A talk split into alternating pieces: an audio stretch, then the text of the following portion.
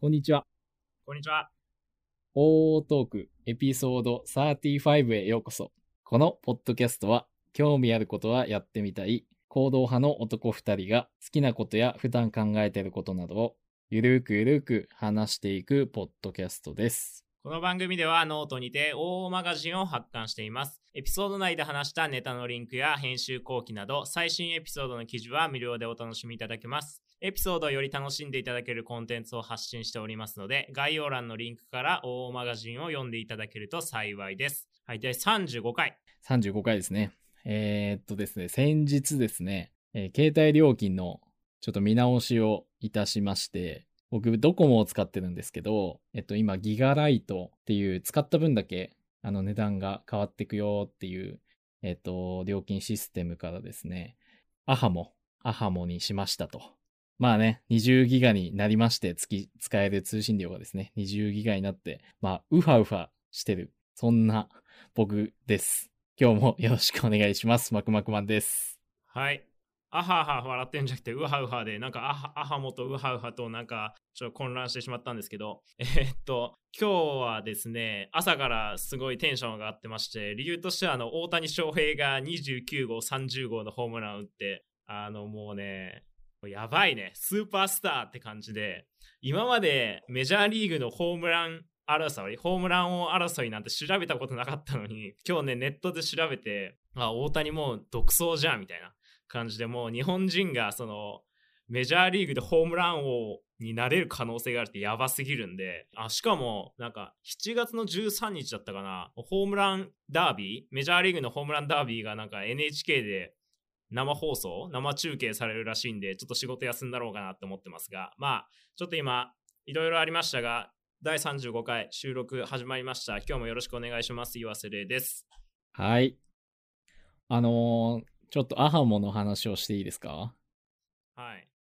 3月くらいかな、アハモが出ますってなって、で、まあ、いろいろみんな分かってないじゃないですか。やっぱ、料金どうなんのとか、何が使えなくなるのみたいな。で、まあ、いろいろその時調べたんですよね、僕、めちゃめちゃ。で、自分のプランだと、どんだけ安くなってとか、まあ、調べてたんですけど、まあ、やっぱネックはね、あれだったんですよ。キャリアメールが使えなくなるみたいな。と、docomo.ne.jp っていう。で、僕ずっと、なんかいろいろ見てた13年、11年かそこだぐらいずっとドコモ使ってて、昔から。まあ、キャリアメール使うじゃないですか。そんなん。ずっと使ってて、変えようとも思ってなかったんで、だから、はい、まあ、かったるいなと思うんですよね。やっぱキャリアメールが使えないってなるのはね。だから、数ヶ月経って、例えばなんか500円課金したらキャリアメール継続でできるプランが出ましたよとか、アハモからとか、なんかそういうのを待ってたんですけど、結局ね、なんか出てこなかったんで、もうこれはキャリアメール、脱キャリアメールだなと思って、で、リストアップしといたんですよ。勉強した時にアハモのことを。キャリアメールで必須で、例えば銀行の登録メールアドレスをアハモになったら Gmail に変えないとなとか。で、変えるアドレスをね、もうバーってピックアップしといたんですよね。で、もう早かったですね、取り掛かりは。バーッ。なんで、なんか、この間もなんか、シャープいくつかで話しましたけど、勉強をしようみたいな、あったじゃないですか、話。はい。ドラゴン桜の。なんかテストとか備えないと、勉強ってあれじゃないみたいな。で、なんか多分話してたと思うんだけど、そのテストが来たみたいな感じ。いつかのために勉強してて、アハモ。で、はい、キャリアメール、もうあと変えるだけでアハモはいけるっていう段階止めてたから。で、やっとそれ動いて、ちゃんとなんかバーってもう実践でやって、もうすぐアハモに乗り換えれたよっていう。なんか勉強したことが使い時が来たみたいな感じで初めて味わったの。そう。だから、なんか常に、なんやろ、なんかを勉強するときは、自分が今後なんかやりたいなとか、やるだろうなって思うことを勉強した方がいいのかなって思いました。何を伝えたいかちょっとふわふわしちゃったけど、例えばサーフィンやりたいけど、海近くになくてできないけど、サーフィンいざやろうってなった時に、じゃあ何が必要で、どういう技があってとか、いざ始めるって時に準備しとくのが大事かなと。例えば登山とかも、登山グッズ何があるんだろうみたいな。そうっていうので勉強して、いざやりたい時にポッと動けるようにしとくといいかなって僕はちょっと思いましたっていう話をね、ちょっとしたかったっていうなんかないっすか、そういう実体験。登山とかサーフィンの話で言ったら、行ってみないと必要なものわからないんで。ああ、でも調べたらいっぱい出てくることないですか。え、行かないとわかんなくないですか。まあ、まあ、行ってみて、ああ、これ足らなかったなとかあるじゃないですか。あ、まあ、でも足らないの前に一回予習はするよね、勉強みたいな。あ、しないか。しないですね。ああ、じゃあすっぱだかで行くタイプだ、サーフィンに。はい。とりあえず行かないとわかんなくないですか。ああ、そうか。まあ、ランニングするってなったらシューズが必要っていうのはまあ調べなくても分かるじゃないですか。うん、そうだね。で走って、うん、あ、やっぱりもっとサラサラした T シャツの方が走りやすいんだなと分かったら買うしっていうのはありますけど、まあアハモとかそういう携帯に関してはまあそういうのないんで、やってみてとかではなんかそのキャリアメールとかの話もだいぶ支障出ちゃいますもんね、生活に。だからそういうのは調べた方がいいと思いますけど、ね、でもまあなんかこう思ったよってことをアウトプットできてるから俺は満足してんだけど、なんかそれをリスナーさんが汲み取ってなんか得てもらえればなみたいな、もう汲み取ってほしいなって。めちゃめちゃ荒れ玉投げるじゃないですか。キャッチボール。そう、キャッチボールでつなげて大谷翔平ね。いや、大谷翔平やばくないですか。もうね、29号ライトに打ったんですよね。30号レフトに打ったんですけど、もうね笑っちゃいましたもん。なんか29号打ってその速報が YouTube に出てたんですよ。でまあそれ見るじゃないですか。でコメント見てはいいないいなみたいな、みんなすげえすげえって言ってて、そしたら、うん、ちょっと見てたら30号今打ちましたっていうのが2秒前のコメントであったんですよ。で本当に30号打ったんかと思って YouTube で検索しても誰もまだ速報出せてなくて、で 1,2 分経ったら新しい30号の動画、うん、ホームラン動画出てきたんですけど、うんうんうん、もうそれぐらいもうなんかパンパン打つんで毎朝もう YouTube のコメントにも書いてありましたけど、もう大谷の活躍が毎日の楽しみだみたいな、うん、書いてあって、今までそういう感覚になったことないんですよ。誰か他人の活躍が自分の活力になるみたいなのは、うん、はいはいはいはい。けどちょっと大谷翔平は別ですね。2004年にイチローが262本だったかな打ったんですよ、ヒット、うん、まあその時って僕まだ10歳9歳とかだったんで、うん、すげえなーぐらいしか分かんなくて、野球もやったことなかったし、うんうんうん、でしかも小学生なんでそんな悩みもないじゃないですか。でも今この25歳になって大谷翔平の毎朝のホームランニュース見てると、うん、なんか朝なんで、うん、活力になります本当に。うん、確かにな。興味ないですか大谷翔平。いやなんか逆にちょっと分かんないから教えてほしいって感じ、はい、凄さをもうちょい。なんか俺全然野球分かんないもんでさ、はい、でニュース見とって25号出ましたっていうのは見たんよ。で今、はいはいはい、何号なん30なんもう30。あ、じゃあもうポンポン出てるんやそしたら。やばいですよ、だってやばいんですよ。松井秀喜が31本なんですよ、うん、うん1年間通して。ああ年間でね、はいはいはい、はい、でも大谷翔平今まだ半分もいってないのに30本なんですよ。ああそりゃすごいわ。そういうなんか比較があれば、松井秀喜のすごさがわからないとあれかもしれないですけど。え、イチローはもっとすごいの。イチローはヒットはもうやばいですね。イチローって世界シーズンの安打記録262なんですよ。でそれの1個前の記録、うん、だから歴代2位の人の記録は257だったかな、おなんですけど、うん、それ1920年の記録なんですよ。1920年を塗り替えたってことそうなるほど、ね、しかもベスト10シーズンの記録のベスト10の記録が、うん、全部1950年代以前だったような気がするんですよ、記憶。まあとりあえず1900年代おーおーおーで一応2004年に、うん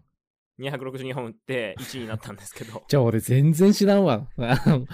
ごめん野球知らないから知らんとかそういう問題じゃないね。ちょっとこれは知ってないといけないよね日本人としてね。ちょっと恥ずかしいわ。みんな常識なんかなこれは。いや、ね、そこまで詳しいのは分かんないですけど、イチローはすごいじゃないですか。まあイチローすごいってのは分かるけど、まあ確かにすげえってなってるよね。うんで大谷は、うん、その今ちょっとあれですけどメジャーリーグで一番年俸もらってるのが、うん一番給料高いのがマイク・トラウト、うん、ちょっと忘れちゃいましたけど、うん、そういう人なんですよ、うん、それ40億なんですけど、もうすげえな35億だったか な、まあ、そんなもんなんですよ、うん、でその人は、うん、今大谷と同じシーズン半分の時点で、うん、31本だったかな打ってるんですよ。ああなるほどね。でその人 MVP 3回も取ってて、うんうんうん、もうスーパースターって言われてるんですけど、うん、メジャーリーグの一番のスーパースター、うんうんうん、お金も一番もらってて、うん、その人と同じぐらい打ってるんですよ大谷。ああすげえわ。それ聞くとなんかすごいな。やばいんですよ。確かに。大谷しかもピッチャーもできるじゃないですか。両投やな。そうそう。だから、そのトラウト、マイク・トラウトの2倍給料もらってもいいんじゃねみたいなのが YouTube にあって、なるほどね。確かにみたいな。いやでしかも、大谷エンジェルスっていうチームにいるんですけど、エンジェルスの中で一番ホームラン打ってて、メジャーリーグの中で一番ホームラン打ってるんで、もちろんエンジェルスっていうチームの中でも一番ホームラン打ってて、エンジェルスで一番防御率が高い、だから一番打たれてないんですよ。エースなんですよ。強いな。だからでしかもそのマイク・トラウトってやつとチーム一緒なんで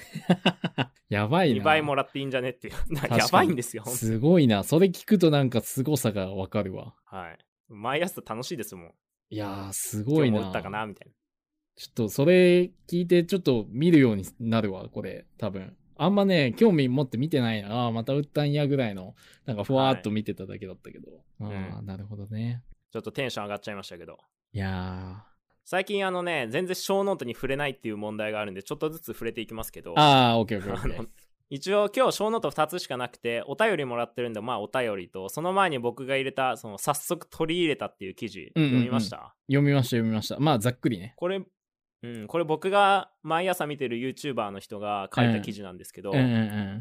タイトルから言うと、仕事が遅い人がいいと感じてる、信じている三大悪習慣って書いてあるんですよ。まあ、タイトルから言ったらなんか仕事術みたいな、ライフハックみたいな感じなんで、仕事ハックみたいな感じなんで、まあ結構毛嫌いする人もいるかもしれないんですけど、なんかでもこれまあ読んでいくと5秒ルールっていうのが出てくるんですよね。はいはいはい、見た見た。でこれ読んでから僕5秒ルール取り入れたんですよ。54321でカウントダウンしましょうみたいな。はいはい、そうです。でカウントダウン終わったら行動しましょうって。はいはいはいはい、これいいっすね。もう取り入れてるんや、早速。はい、例えばトイレ行こうと思ったら 5,4,3,2,1 でトイレ行くとかトイレぐらいカウントダウンなしで行けるやろいや違う仕事中でトイレ行きたいなと思うけど、ちょっとこれ書き終わってから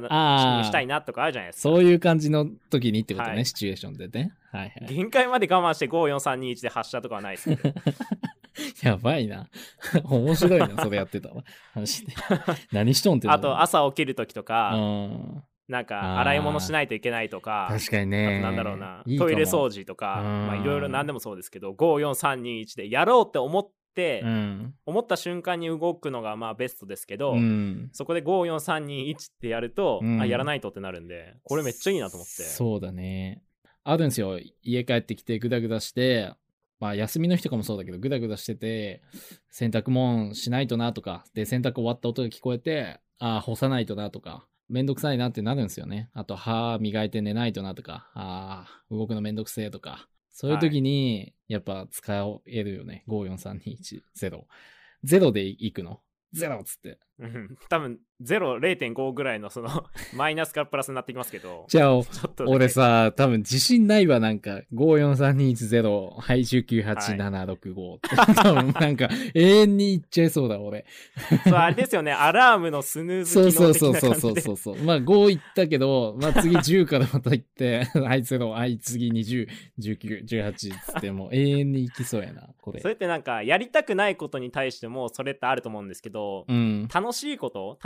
切り上げなきゃいけない、もうここで切り上げて仕事行かないといけないとか、なんかっていう場合も先延ばししちゃうじゃないですか。まあ確かにそうやな。もうちょっとインスタ例えば10時で終わりって決めてたのに、あと5分だけとか、もうちょっと見ちゃうとかあるじゃないですか、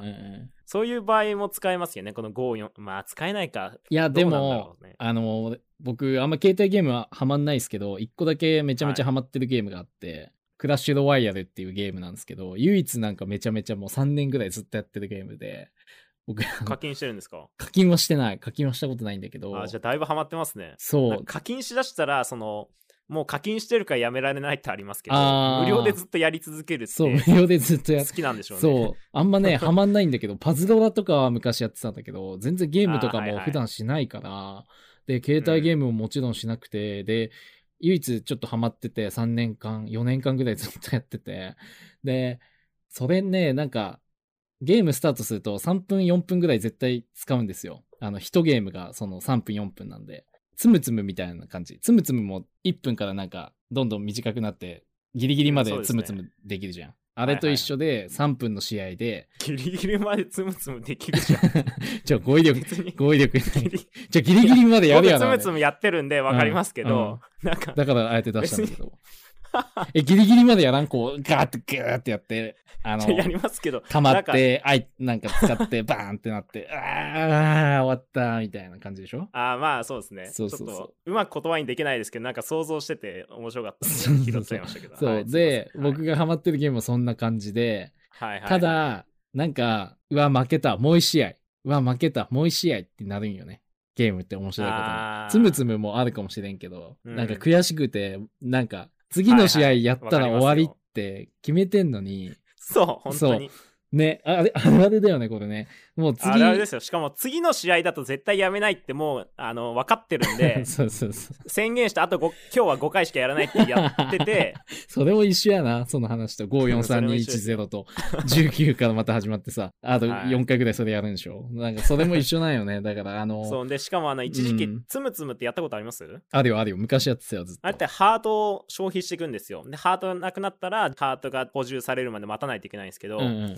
一時期なんかつむつむハマりまくって、そのネットのつむつむハートを送る会みたいなのに入会したことあって、うん、ああ送ってくれるやつだ、めちゃめちゃ。そうそうそう。でそれで毎日2000ぐらい来てたんですよ。おうおう。で今やっぱハートがどんなもんあんのかな、もう分かんないですけど、多分めっちゃあるんですよ。多分9999まで行ったんですよ一回。無限にできるってことか。じゃあそうだから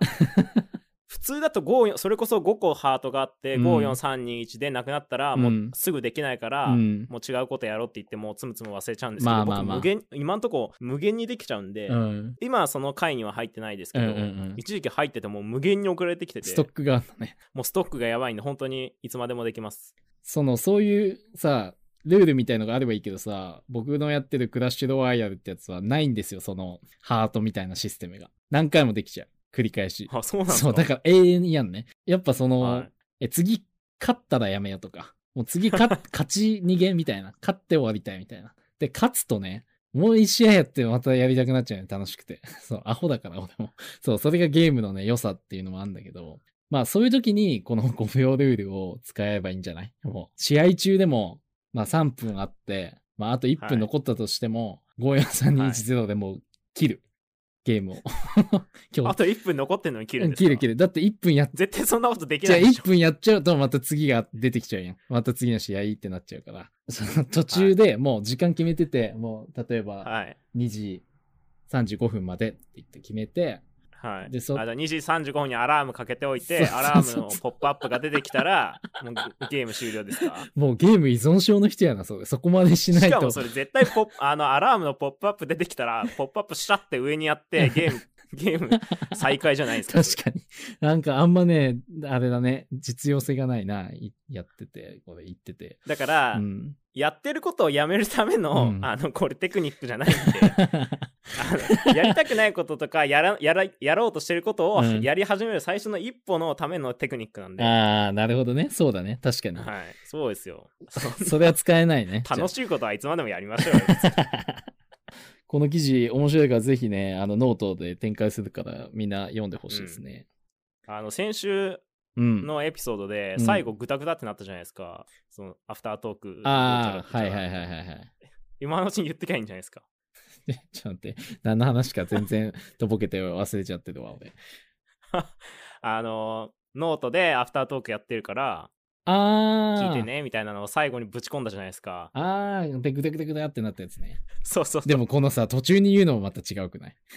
確かにだから最初にやっぱ持ってくるか、それは。はい、そうですね。じゃあお便りいいんじゃないですか。お便りいきますか。そうなんかこの、うん、それこそ54321じゃないですけど、うん、最近ちゃんと確認するようにしてんですよこの収録時間を。あはいはいはい。で今22分ぐらいなんですけど、おうだからちょうどお便りに行こうかなと思って。そういう時もじゃあやってや54321収録中に話して途中にやるんですかそう急にあそれいいじゃないですかなんかめちゃめちゃ熱中してるけどタイムスケジュールとかタイムテーブル的に25分になったらお便りって決めてるから54321このエピソードを聞いてない人は何のこっちゃわからんよな。でも確かに急にどうしたみたいになるよねこいつ人の話興味なさすぎだろみたいなこいつやべえみたいになっちゃうということで、お便りいきます。はい、いつものやります。お便りコーナー。イェーイ。はい。ということで、僕から読まさせていただきますね。ラジオネーム、羊、放牧中さんからいただきました。ありがとうございます。ありがとうございます。マクマクマンさん、岩瀬レイさん、こんにちは、こんばんは、おはようございます。五月病を患っている羊と申します。お便りというものを初めて書くので、読みにくい等あったらごめんなさい。先日エピソード27を、27ですね、を拝聴させていただいたのですが、この中で好きなものを好きなことには方向性の違いがあるというお話を聞いて、なるほどと納得しました。私自身は推しが出現すると全てを知りたくなるので、人それぞれ求める方向が違うということはあまり考えたことがなく、新鮮なお話でした。推しに関連して最近あったことなのですが、某アーティストのライブに参加させていただきました。この状況下なので、大きな会場でも席を飛ばしに座るので、なんだか物悲しい客席だったのが印象的です。本来であれば、大声を出しながら体全体で音楽を感じる、まさにライブですが、声も出せないため、観覧という形になってしまったライブに少し寂しさを感じました。ただ MC 中にメンバーの一人から、生きるのはすごく難しいことだけど、俺はまた生きてみんなと会いたい。だからお願いだから生きてください。という言葉をもらいました。今みんな思うように生きていないかもしれませんが、誰か会いたいと思うような人がいるだけで、そんな小さいことだけでもしかしたら前向きになれるのかもしれない。会えている今がとても幸せなのかもしれないと思うと、その寂しく感じた会場もとても温かく感じることができました。推しがいる人生が誇らしくなったそんな日になりました。なんだかんだすごく真剣なことを書きましたが、お二人は平凡な日々が訪れたらしたいことはありますか？ちなみに私は東北に温泉旅行に行きたいです。体調に気をつけて頑張ってください。これからも応援しております。というお便りをいただきました。はい、ありがとうございました。ありがとうございました。はい、ありがとうございます、羊さん。あのですね。はい。はい、途中このツイッターのアプリ落ちまして途中聞いてなかったっていうか聞けなかったですけど、はい、落ちて戻ってもまだ喋ってたんで、あ、長いお便りだったんだっていうのですごくありがたいなと思いました。放送事故ですよ本当に本当にね。後でちょっと、いや、なんでわかんない、落ちましたよ、びっくりした。そう、俺もめちゃめちゃね、途中から音が聞こえなくなってめっちゃ焦った。違うんですよ、なんかちょうど何々でしたのとこで切れたんですよ音が、うん、あ、だからなんで黙ってんだろうってずっと思ったら、あ、携帯見たらそのツイッターのアプリ落ちてたんであ、やばと思ってちょっとすぐ戻りましたけど、あれやな、これは改善が必要ですね。はい、ということでありがとうございました。お便りありがとうございます。ちょっと覚えてないです。エピソード27の好きなことものと好きなことには方向性の違いがあるっていうのはどういう話ですか？これあれですよ、結局なんかアーティストとかファンとかいるじゃないですか、はい、その古参アピールとか、あ、そうそうそうそう、なんやろ、なんか話しましたね、新規で好きになった人とか、古参だから私はこんなに好きなんだけど、好きなものは別に一緒だから、なんかその方向性は違うけど好きなら好きでいいじゃんって、みんなでそれでいいじゃんって、そんなあなたは新しい人だからどうのこうのとかそんなんいいじゃんっていう話をした回ですよね確か。ああ、そうですね。そうそうそう、 なんとなく思い出しました。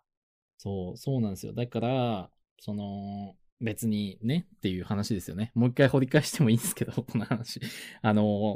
まあ羊さんの文章は推しっていう表現をされてますけど、まあ好きなアーティストとか好きな人が出てきたら、はい、めちゃめちゃもうその人を深掘りして全てを知りたくなるタイプらしいですね、羊さんは。お便りを見ると。ああ、そうなんですか。そうそうそう。だから別にそれに対して、まあ、正解不正解もないし、だからその人の、例えばアーティストさんだとその人の曲が好きだったら別にその人の歌ってる人をそんな深掘りしなくても私はいいよっていう人もいますし、まあそれぞれだよねっていう話ですよね。ここにはアーティストさんのそのライブに参加させていただいたっていう話が書いてあったんですけど、ちょうどたまたま僕も後輩、仲いい後輩とちょうど話してた時に、その後輩もね、なんか好きなアーティストのライブに行ったらしいんですよね。で、最近ですか？そうそう、最近有観客っていうか、一応観客ありで、でやっぱ声はね、はい、出しちゃいけないみたいで、その、うん、タオルを広げたりとか、なんか音を出してこう拍手とかで、楽しみましょうみたいな感じだったらしくて、一応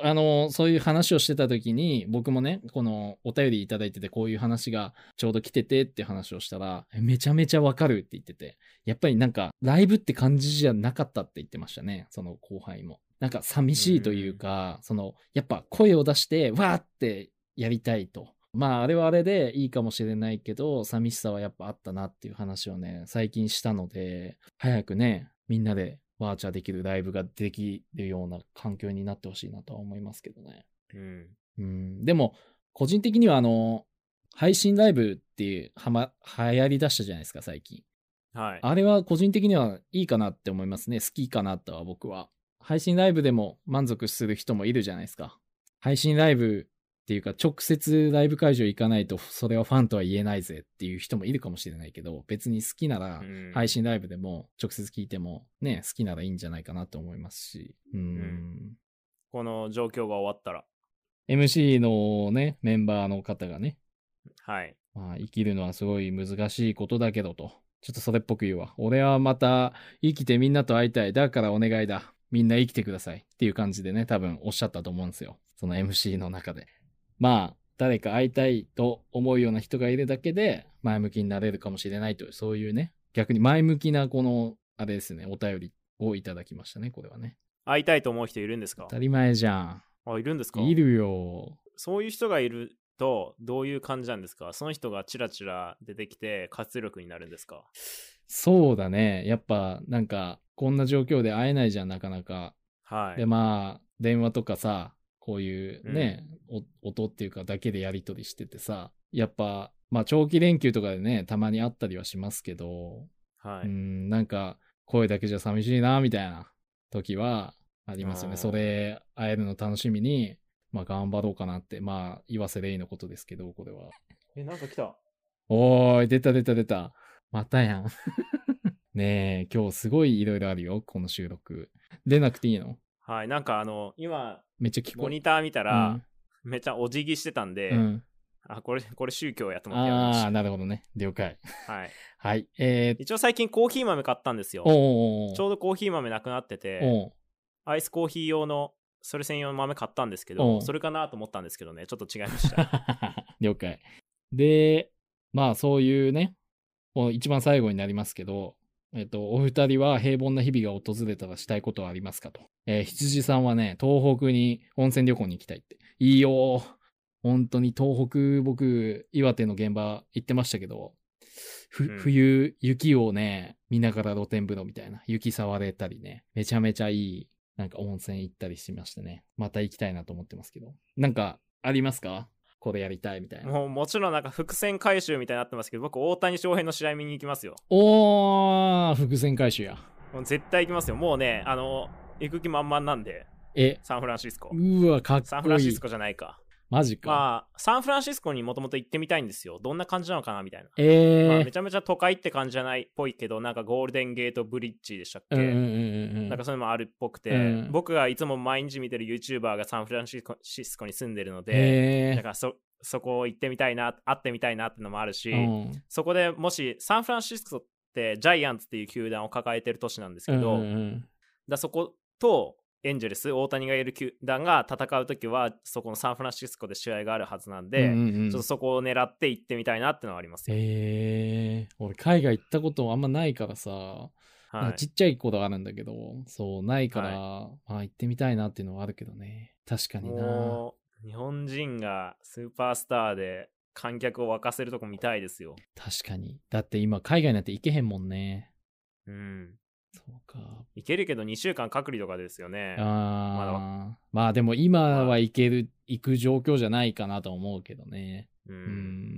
だから逆に僕は国内行きたいですね、いろんなとこ。なんかまあ地方っていうか、いろんなとこ現場でね行かしてもらってますけど、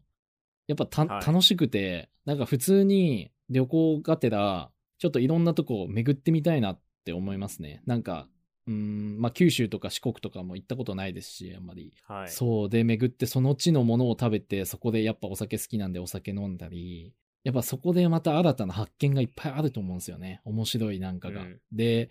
いい刺激になるかなと思って、そうそう、だから結構いろんなとこ巡ってみたいなっていうのはすごくありますね。僕も四国行ったことないです。だから行ってみたいです、ね、行こう。もう大東区四国旅行やな、そしたら。大東区四国編、うん、四国編。なんかヒッチハイカーの YouTube みたいじゃないですか。大学生みたいやな、なんか。四国編いいじゃん。なんか土地巡ってさ、ね、なんかヒッチハイクして、うん、乗せてもらったおじちゃんの車の中で、僕好きなラジオがあるんですよとか言って流してもらって、実はこれ僕たちなんですみたいな。めちゃめちゃいいやん。めちゃ宣伝するやん。なんかワンオクとかそれぐらいのすごい人だったらすげーってなりますけど、僕たちがやったらそんなことならないですね、うん、確かに。まあそれであえて宣伝してくるっていうのもいいかもね。いろんなとこ行ってはい、大東京知ってもらおう旅みたいなね。ありかもしれない。確かに今めっちゃネットの世界っていうか世の中で、そうそうそうそう、 SNS でいくらでも発信というか宣伝できるのに、物理的にそうそうそう、個人にアタックしていくっていうのはアナログでね、面白いですね。そうそうやってもいいかも。で最後にね、体調に気をつけて頑張ってくださいと、これからも応援しておりますと、はい、ありがとうございます。すごいですね本当に。この大トーク35回ですけど、うん、このお便りをくれる人がいて素晴らしいですね。もうなんか嬉ししかないな。なんかノリで始めたじゃないですか、このお便りコーナー。まあ確かにそうだね。なんか僕が聞いてるポッドキャストお便りやってるから僕もやりたいですみたいな感じで言ったと思うんですけど、そしたらお便りをこうやって定期的にね、なんかいろんな人が送ってくれてるんで、そうそうそうそうそう、すごい嬉しいですけど。いやーでもね、ちょっとまあ溜まってちょっと遅れちゃう時もありますけど、必ずね、はい、取りこぼしなく読み上げますので噛まずに。今日はこの辺で、またねお便りもねお待ちしてますのでね、随時ね、はい、どしどし送っていただきたいなと思ってますけどね。ということで、はい、今日は締めましょうか。はい、本日も大トークをお聞きいただきありがとうございました。この番組へのフィードバックはハッシュタグ OO トークへお願いします。エピソード更新などの情報はインスタグラムアカウントで更新しています。@OOO.podcast で検索してみてください。他のエピソードもゆるくやっておりますので、アーカイブを聞いていただければ幸いです。お便りもお待ちしてます。はい、ということで第35回。今日もお疲れ様でした。はい、ありがとうございました。ありがとうございました。バイバイ。